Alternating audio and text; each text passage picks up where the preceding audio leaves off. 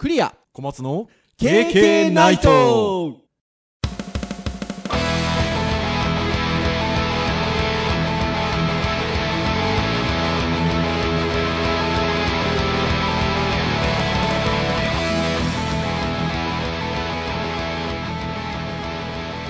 ケーケーナイト。はいということで第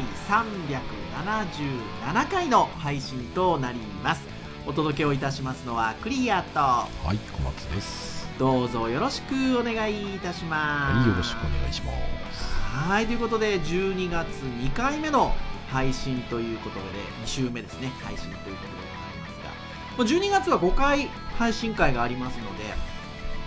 まだまだ前半戦と12月の前半戦という感じでございますが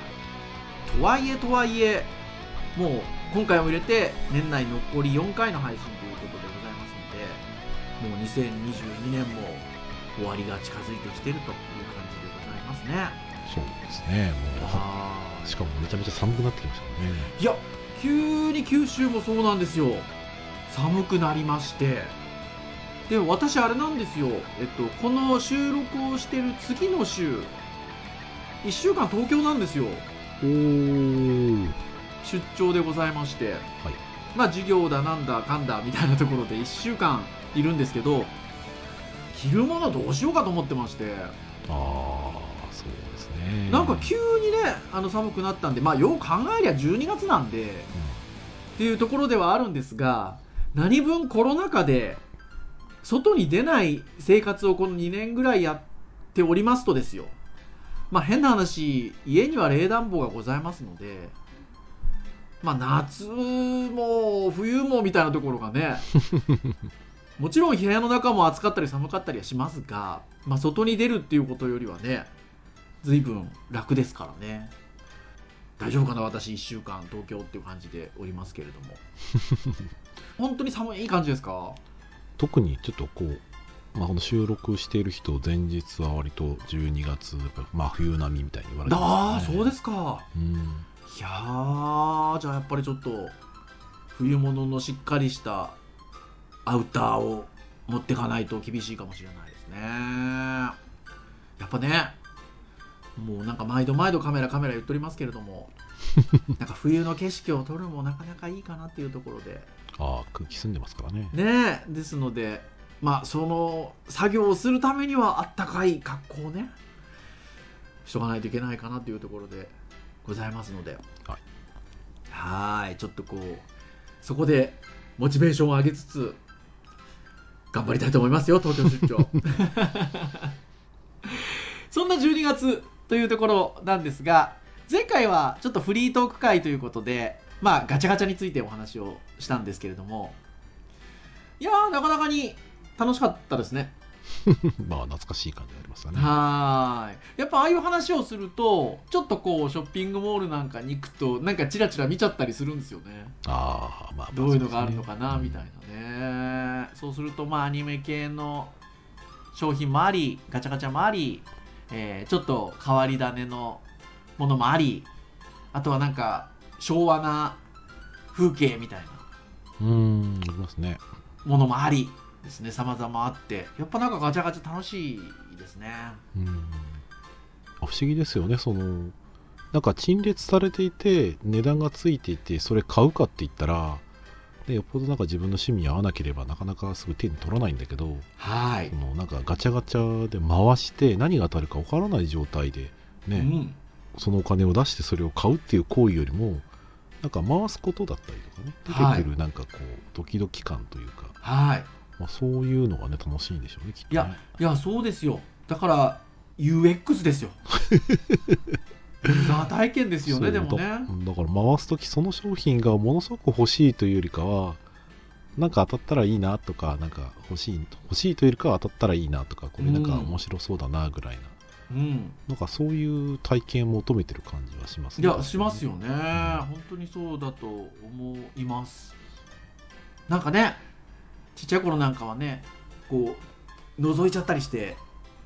あの見えてるじゃないですか。はいはいはいそのカプセルが入ってるところが透明で見えてますんで、あそろそろこれ来るかなとかね。まだまだこれがいくつか残ってるなみたいなね欲しいのちょっと見つつ。そうだから先週もあのシリーズものあれ当たったこれ当たったっていうのは覚えてるんだけど、はい。具体的にどれがどれくらいとかあんま覚えてなかったりとかはい。あとなんか当たったんだけど覚えてないよなっても何があったっけなと思い出したらはい。僕はあのボールのものは結構思い出したんですよ。はいはいはいはいはいはい野球のボールとかサッカーボールとかラグビーボールとかがこう出てくるんですよ、うん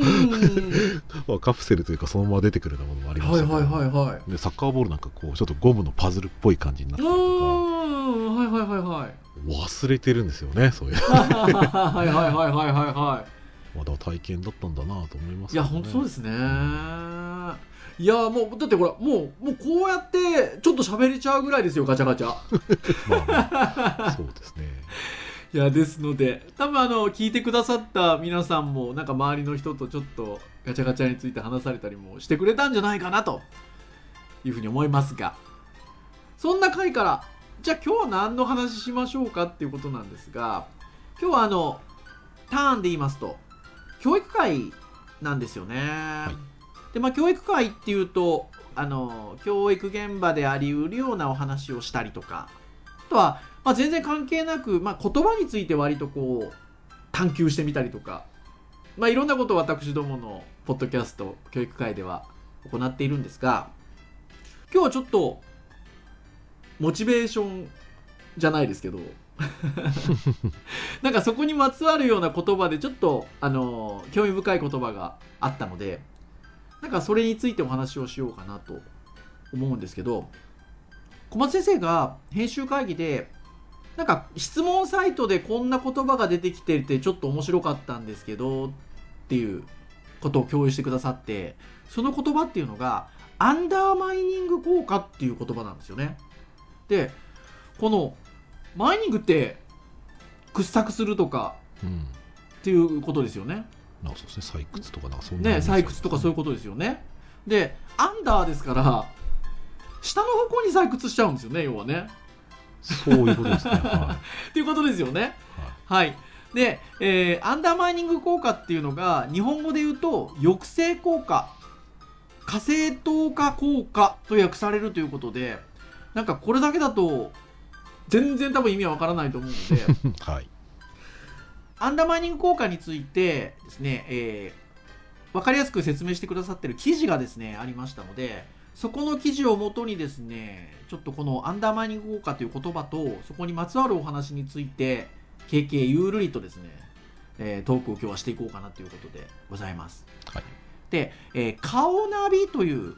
えーウェブサイトがございましてそこの人事用語集ですかね。はい。なんかそうですね。はい、えっと、そこにいろんな記事が上がっているんですけれども、その中にですね、アンダーマイニング効果とは、例、エンハンシング効果っていう記事があるんですよ。で、この記事がとっても、あの、わかりやすく、面白く、興味深いのでですね、ちょっとこの記事をもとにお話をしていきたいと思っておりますので、はい、皆さんもぜひ、あの、このサイト、ご覧になりつつですね、聞いていただけると嬉しいなっていうところでございます。はい。じゃあ、アンダーマイニング効果、先ほども日本語で抑制効果とか、火星透過効果って訳されるってことなんですけど、これだとピンとこないので、えー、わかりやすく説明されています。アンダーマイニング効果とは、達成感や満足感を得るために行っていたことに対して、報酬を受けるっていうことを、えー受けた結果ですね。報酬を受けることそのものが目的になってしまって、結果として本来の内的動機もともとのそれは達成感とか満足感を得るために行っていたっていうこの動機が失われてしまう心理状態のことを言うと。でこれってでもあなんかこうやって言葉で聞くとそういうこともあるのかなとは思うんですがはいなんとなく直感的に考えるといやいや報酬受け取れるんだったらモチベーション上がるんじゃないのって思いますよね。まあ報酬が欲し、まあもらえるっていうところでのモチベーションは上がるかもしれないね上がる感じがするんですけどモチベーションが下がってしまうと。でまあこれ要は本来は好奇心とか喜びっていうところで何か内発的動機づけによってまあ行動っていうのは起こりやすいんですけど、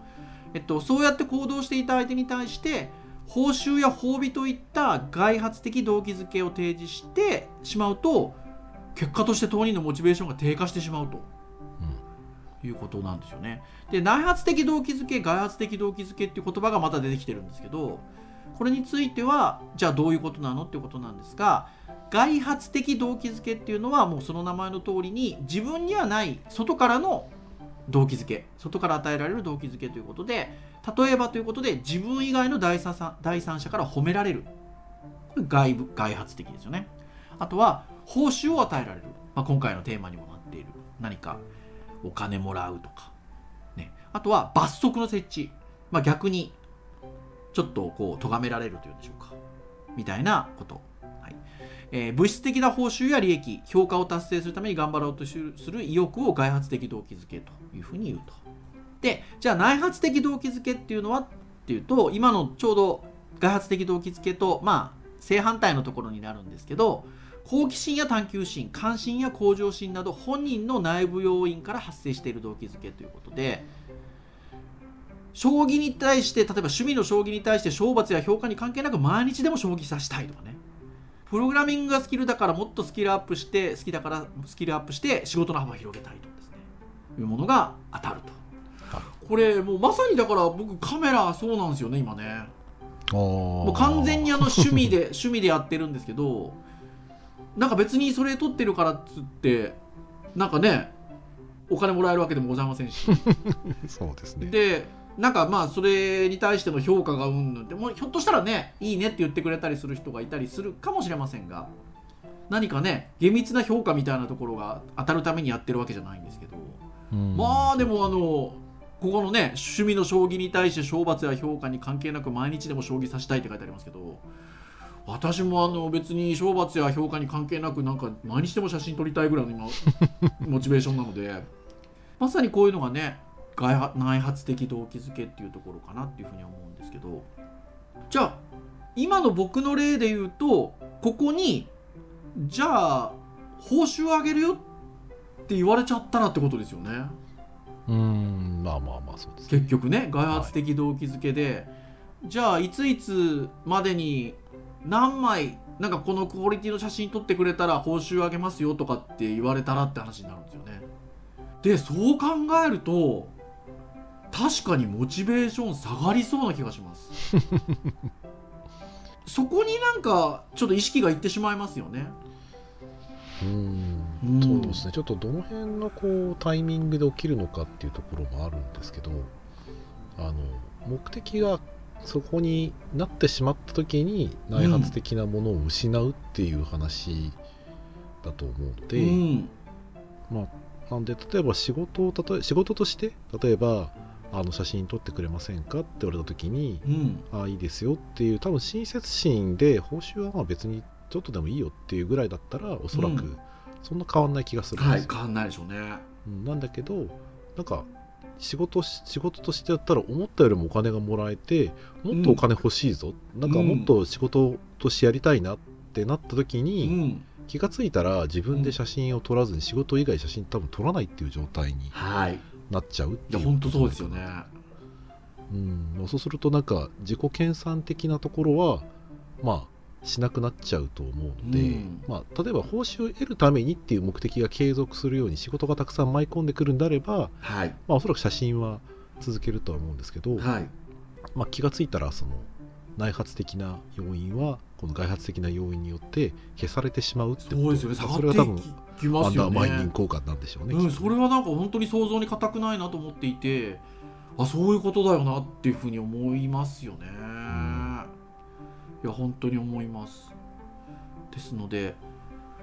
まあそこってもちろんそれでね、それが立派な仕事になって食っていければあの収入という意味で言えば幸せなんですけどなんかそのもともとのその内発的動機づけのためにやっていたところがなんか失われてるっていう観点で言うとなんか豊かなことなのかなっていうのはちょっと考えさせられますね。うん。そうでですね。まあ、そこが、まあ、がっちりね合っちゃえばねそれはもう一応最高なんでしょうけど。そうだからまあバランスなんじゃないかなと思うんですけどね。さっき言ったみたいに好きでやってたら、まあ、それが副産物的にお金がもらえるような状態であれば多分そんなに変わそうらない気そうそう多分がするねんですけど、うん。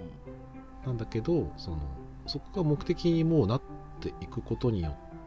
って多分内発的なものを失われるっていうのはまあ多分事実だろうなっていやそうですよね。いやそう思いますね。なんかそう考えると永遠のアマチュアリズムみたいなところの方がいいような気がしてきました。ものによりますけどもちろん。ものによりますよねきっとね。ね。うん。よりますけど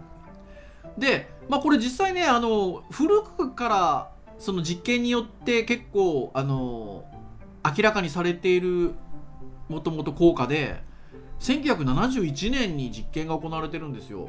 はい。僕71年生まれなので。まあだいぶ 随分と前ってことですけど。でどういう実験かっていうと、えー大学生を2つのグループに分けたと。で、え3つのセッションを実施すると。まず第1セッション両グループ2つのグループに、えー普通にパズルを解いてもらうと。で A グループにはパズルが解けるために報酬を与えると。で B グループには与えないと。で再び両グループにパズルを解いてもらうと。第3セッションでですね。そうすると報酬を与えられた A グループは与えられなかった B グループに比べてパズルに触れる時間が少なくなったと。要はパズルは報酬を得るための手段に過ぎないっていうふうに感じるようになって、まあ、モチベーションが低下してしまったと、まあ、要はそこのパズルにを解くっていう本来の目的のところに向きづらくなったってことですよね多分うんね。うん。で同じような実験が他でも行われていまして今度幼稚園児ですよ。幼稚園児を3つのグループに分けると。そして、えーお絵描きをしてもらうんですって幼稚園児に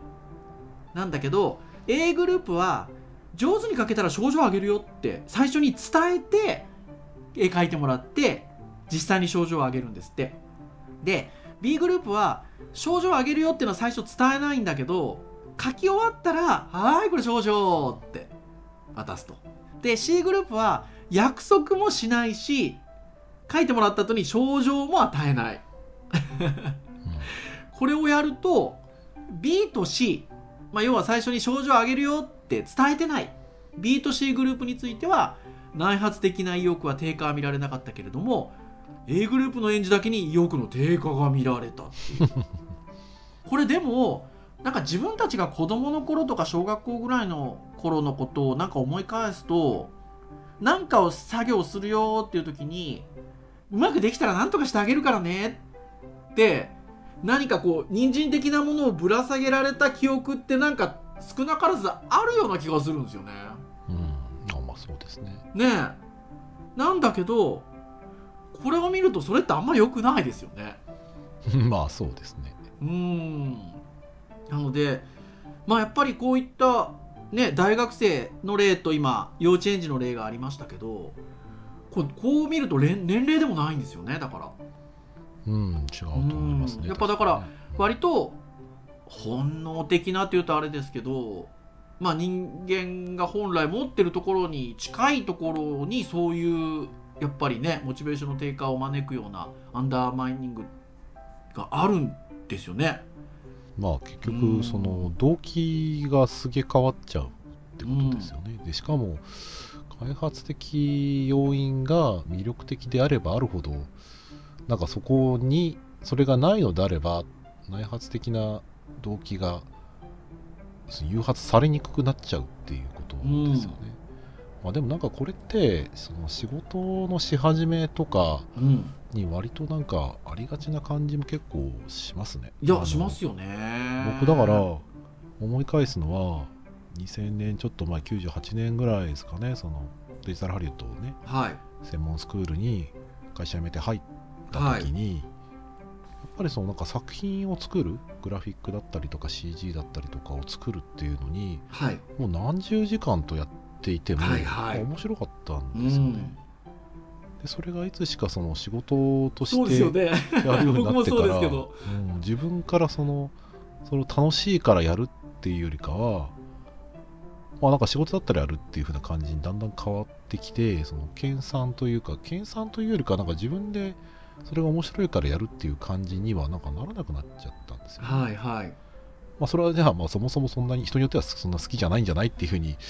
言われるかもしれないし自分でもそうだったかもなと思うんですけど、うん。でもアンダーマイン効果だったよねって言われたらあそういうことか 思っちゃうところはありますね。いや本当そうですね。でそもそも一般的に言うと外発的動機づけは内発的動機づけに比べてそもそも持続しにくいと言われてるっていうこともあるみたいで、はいはいはい。要はだから自分の内から出てきてるもんじゃないのでうん、やっぱ続きづらいんですよね多分ね、まあまあそうですね。うん、だからそこも大きいですよね。はあとはやっぱりどうしても外からの動機づけなんでやらされてるって感じたりとかい、あとはね。そこに対して評価がかかってきたりとかするって部分も出てくるので余計やっぱりこうモチベーションが下がっ本来のそのそのものに対してのモチベーションが下がるっていうことが起きやすいんでしょうね。うん、そうですね。うんじゃあということでできれば避けたいですよね。そうですね、避けたいね、特にあの私たちやっぱりあのいわゆる教えるっていう仕事もしているのではい、やっぱりそういう意味で言うとこうモチベーションを上げるってことはまあしていきたいわけじゃないですか。そうですね、下げたい、あ、上げたいんですけど、うん、上げたいと思ったことによって、アンダーマインに効果が働くようだとまずいなと思そういま。ますずいんですよね。いや本当にそうで。で、まあ、じゃあアンダーマイニング効果を防ぐにはということで5つあのリスト化してくれてるんですこの記事が。はい、で何かっていうと他人から強いられてると感じさせない。で2番目が簡単な目標から設定する。3番言葉で褒める。うん、で4番目現金でない報酬に変える。で5番目モチベーション理論を知るっていうことで上がってるんですけど、まあ、この辺りはね1番目の他人から強いられてると感じさせないっていうのはまさにで、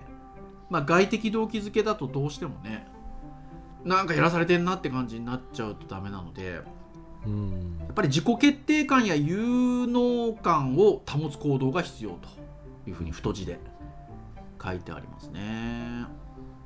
なかなかねでも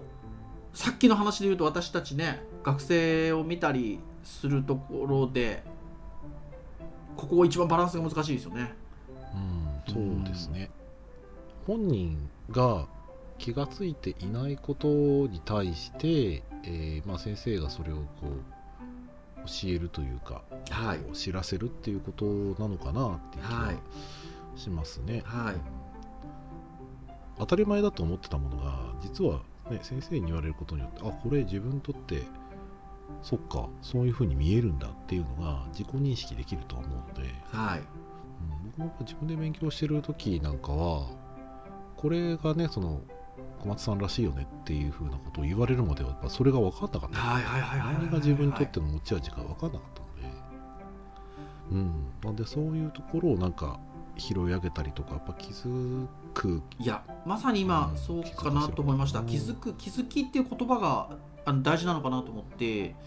ね以前の別の回でもお話ししましたけど私たちってやっぱりあのそれなりの年齢も経てますし経験もしているので、えっと、学生に比べると見えてるものが多いじゃないですか。多いですね。ででその見えてるものをイメージをしてもらって、えーそこに進んでもらいたいわけですよね。高いレベルで。例えば、うん、やってもらいたいんですけど多分それを、えっと、促すっていうことをするっていうよりも多分見えてないものに気づきを与えるどれだけ気づきを与えられるかっていうことがなんか大事なのかなって今気がしましたね。うん。そうですね、うんまた多分そこにあるその中のいくつかにかかってきますけどはい。割と気づきっていうね言葉を前にポッドキャストで話した時にも、はい。まあ、いろいろその記事とか読んでて、まあ、気づきだけじゃダメなんだその後の実行が大事みたいな、ね、言葉もあったりとはいかしたので、ああそうそうだなその気づきだけずっと与えてもダメだなっていうところで言うと、まあ、気づきを与え認識させてでその後の行動にねそれが多分内発的な行動につながるような繋がんないとダメですもんね。うん、っていうところをやっぱりまあこちらも意識するし、まあ、向こうもそういったことが分かるような感じであるといいなと思いますけどうね。んそして2番目については簡単な目標から設定をするということで、はいまあ、これなんかもね私たちあのゼミ担当してますので、えー卒業制作の指導なんかもするわけですけどはい。やっぱりねあの変な話、まあ、ゼミ自体が1年半ぐらいトータルであって卒生まあ1年弱ぐらいやるんでねなかなか学生もね先々の大きな目標に対してどう進んでいくのかっていうのがね見えづらいんでね最近はこうちょっと目標を常にこう設定をしてもらって細かく細かく進んでもらうっていうことをなるべくししたいなっていうところで やってるつもりではありますけどやっぱりあのそのそういう大きな、えっと、目標に対して長い期間やるっていう意味でもですし、えっとまあ、ここにある通りそもそものモチベーションを下げないっていう意味でもやっぱり簡単な目標から設定をして、えっと、そこをこうね緩やかにやっていくっていうのは、まあ、大事なのかなとも思いますね。うーんそうですねまあなんでしょうねその多分困難なことに関してはそのできることをねブレイクダウンして簡単な目標をっていう意味だと思うんですけど、なんか言葉尻で捉えるとなんか逆に危うい感じを僕ははいはいはい。していて、うんあの僕学生によく言ってるのは成長するために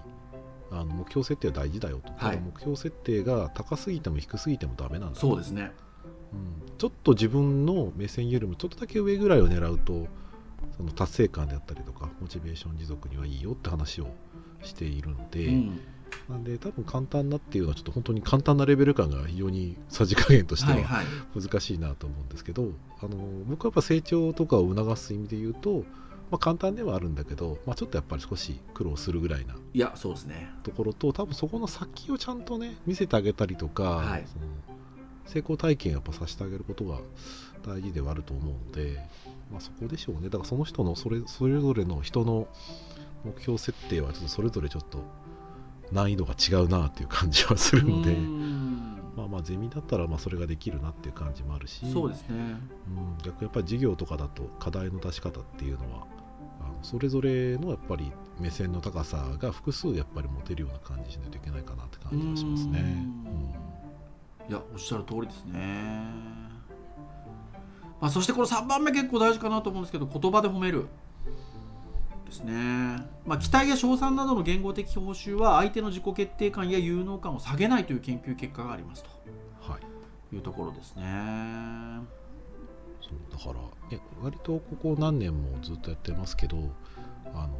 ね、ゼミを担当するようになってから他のね先生のゼミと、まあ、中間発表だったりとか、はいはいはい卒業の最終発表だったりとか、はい。まあ、そういったところで合同でやらせてもらうっていうところってはい。その他の先生からのですね言葉をですね、学生にやっぱり投げかけてもらうのがすごくいいなと思っていて、うんまあ、我々と自分のとこの学生はずっとやっぱ自分が言ってるからなかなはいか新鮮味がなかったりするところもあるので、うんうんやっぱり新鮮なその言葉をいただくっていうところはいいのと、うん。あとね先生が先生にやっぱり気づかされる点がやっぱり割と僕はすごく良くて、はい。そう学生をその他の先生が褒めるときにはい。僕からしてみたら当たり前すぎて言ってなかったことをやっぱり言ってくれたりはいはいするんですよ。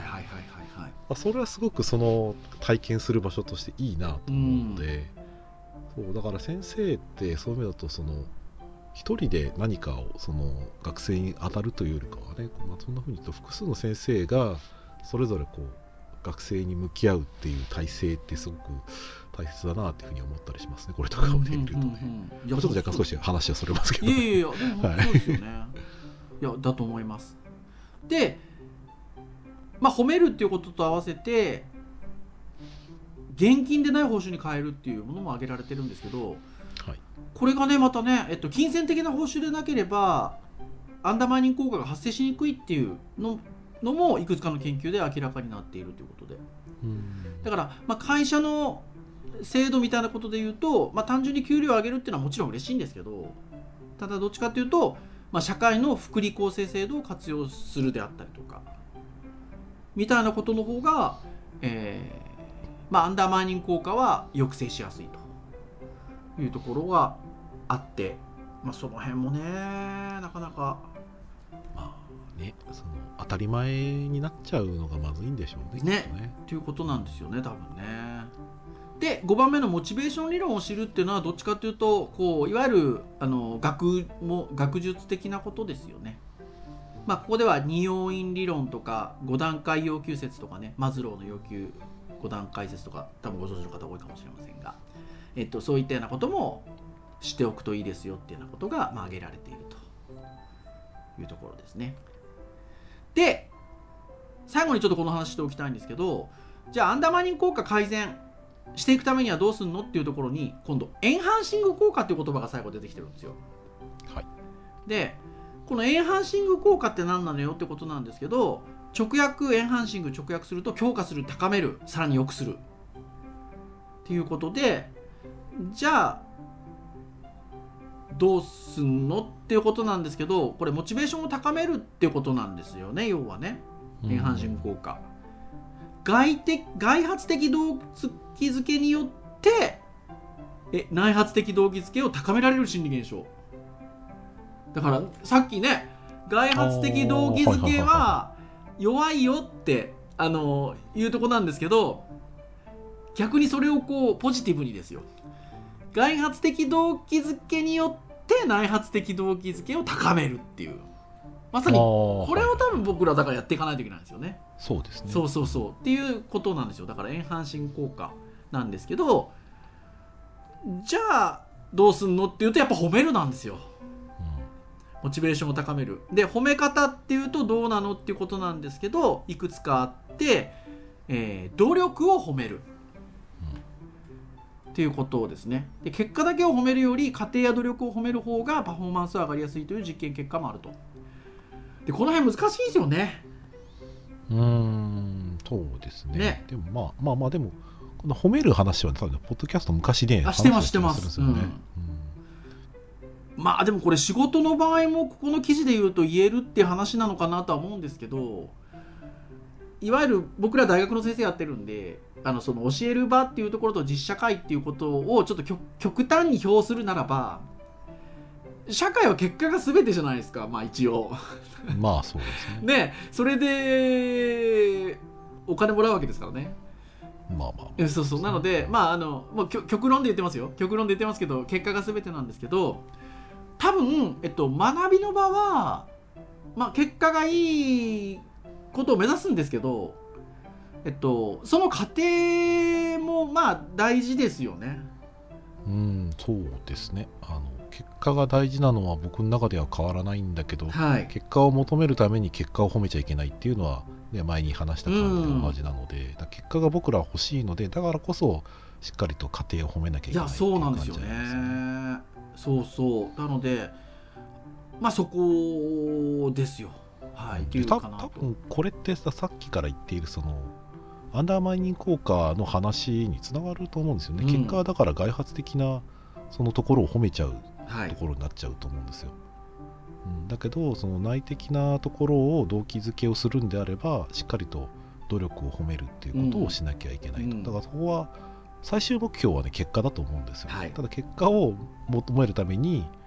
あの結果を外発的なその動機づけに結果をほだけ褒めちゃうと外発的な欲求になっちゃうので、はい。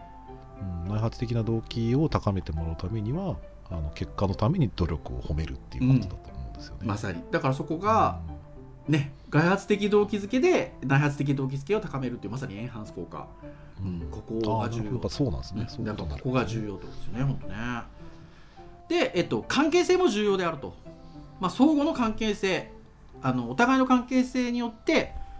えー褒めることで相手を自分の意図通りに、えー動かそうとしているとも捉えられるっていうことがあるので賞賛を相手のモチベーション向上につなげるためには日頃からある程度の信頼関係を築いておく必要があるということですね。それ褒めてるけどモチベーションこっちのあれしようとしてるだけちゃうの？みたいなね。みたいな疑いが持たれるような関係性であるとなかなか難しいってことですよね、うん、まあまあそうですね。まあ、だから表面的なことを褒めないとか、まあ、そういうことにつなもうありますよね。まあでもなんかこういうのってあの僕がやっぱり昔昔って言い方するとなんかあれですけど、まあ、今は割とその内発的な動機づけが昔に比べると僕は弱くなってるなっていう感じは自分でははいはいはいはい。分析をしていて、ね。その内部的な動機が活発だったただ20代後半の頃なんかは、うんやっぱり勉強会とかやろうだったりもしくは参加をして、自分で登壇して発表したりとかってことをしてたんですね。でそれってある意味そのお互いがそのお互いの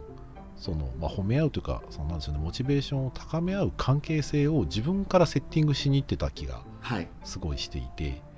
だから言ってしまえばその自分でやるしその関係性そこにあるその、ね、やっぱり勉強会に来るようなモチベーション高い人とうん。やっぱり一緒にそのやるっていうことだったりとかそこの関係でやっぱりあの発表良かったですよとかあのあこの人すごいなであったりとか、うんまあ、そういったところがこういったものにつながりそうだなって気はしていて、まあ、多分ここでの関係性はどっちかっていうとその上司部下とかでねはい。褒める人がその関係性がない中で言うよりかはやっぱり関係性のある中でしっかりと言うのがいいんだろうなっていうのは思うんですけど、いや本当そうだと思います。関係性確かにね、大事ですね。まあ、どっちかっていうとだから量なんか効果のなんか量というかね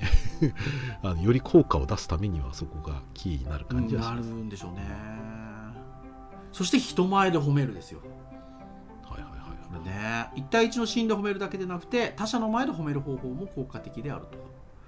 うん。ということで。でこの人前で褒めるっていうのが、まあ、ほんいわゆるこう物理的に人前で褒めるってこともあるんですけどこの記事で書かれてるのは、まあ、例えば社内法など、まあ、会社で言えばね社内法などを活用して人前で褒めるっていう方法もあるということで。確かにね。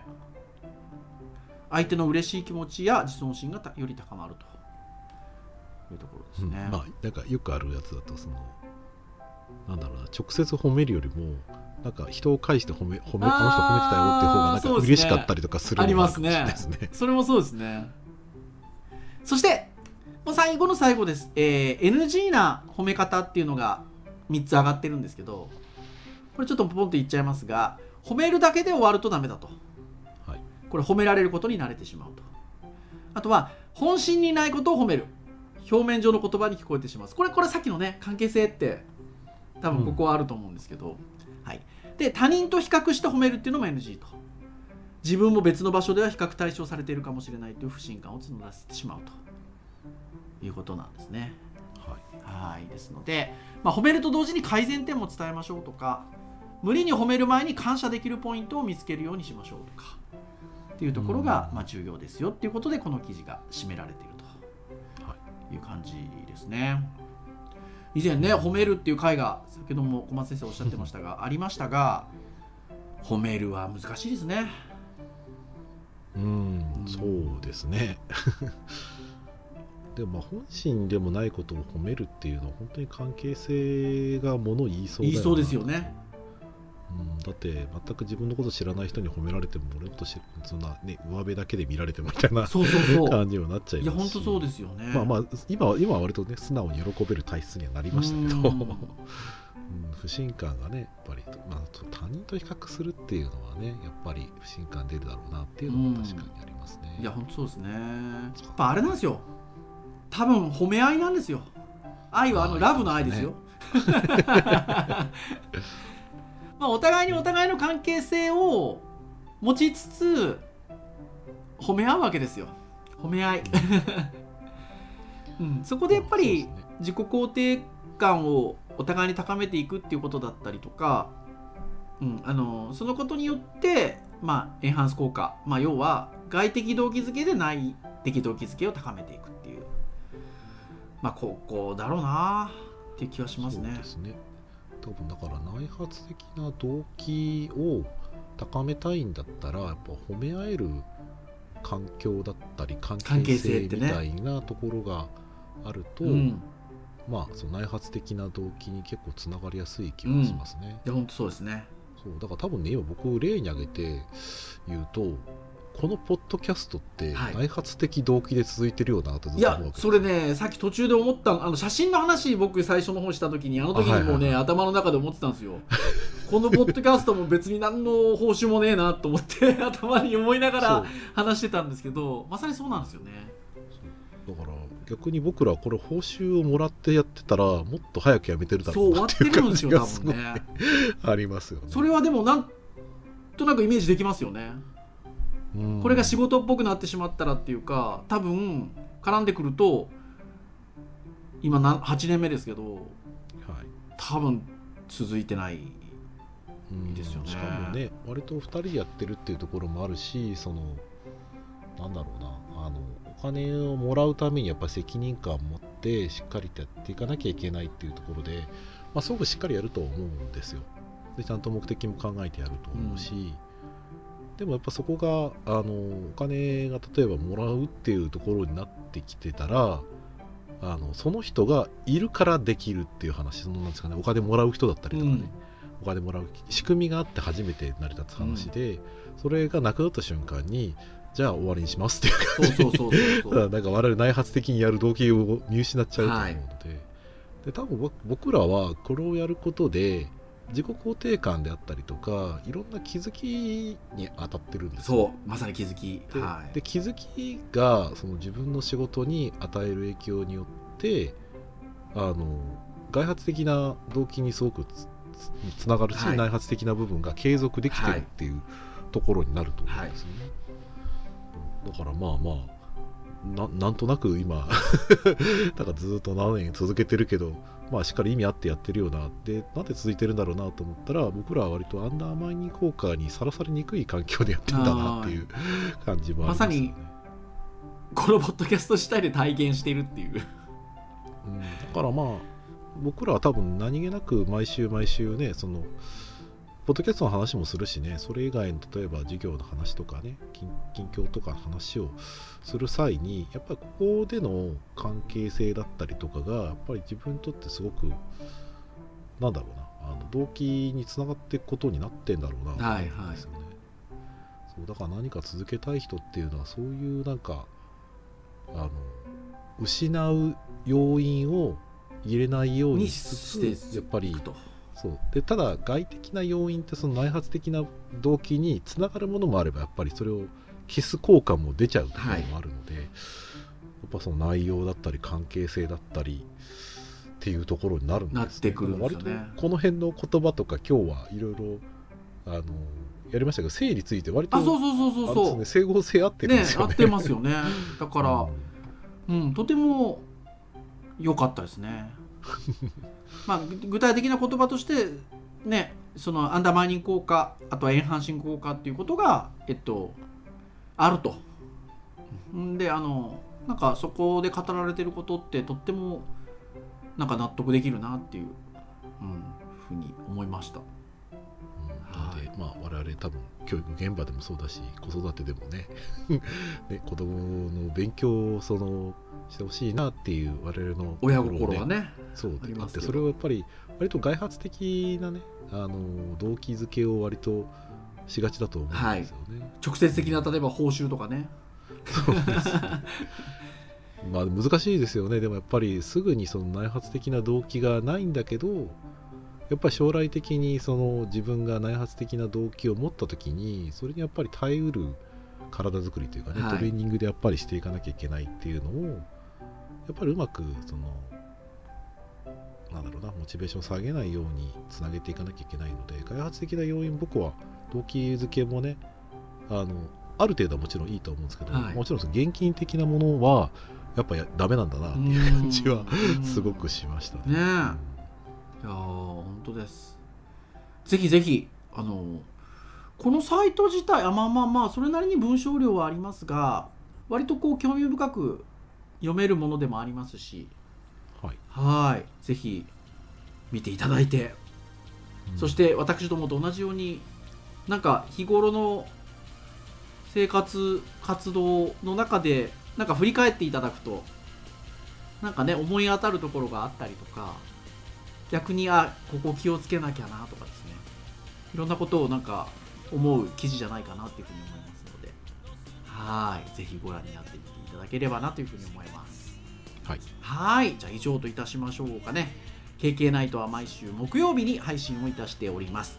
公式サイトアクセスをしていただきますとプレイヤーがサイト上にございますので直接聞いていただけます。ただですね、えー購読登録サービス等々で登録をしていただきますと配信されるや否や皆さんの端末にギュッとデータがダウンロードされますので、えー聞き逃しなく聞いていただけますよというところでございます、まあ、いろんなテーマでお話をしておりますのでながら聞きでも結構ですので聞いていただけますと経験とっても喜びますということでございますのでね皆さんの励ましの声やいいねや、まあ、そういったようなことが 私どものエンハンス効果となるわけですよ。はい。ぜひぜひお声を聞かせてくださいませ。はい。じゃあ以上といたしましょう。お届けをいたしましたのはクリアと。はい小松でした。それでは次回378回の配信でお会いいたしましょう。皆さんさようなら。さよなら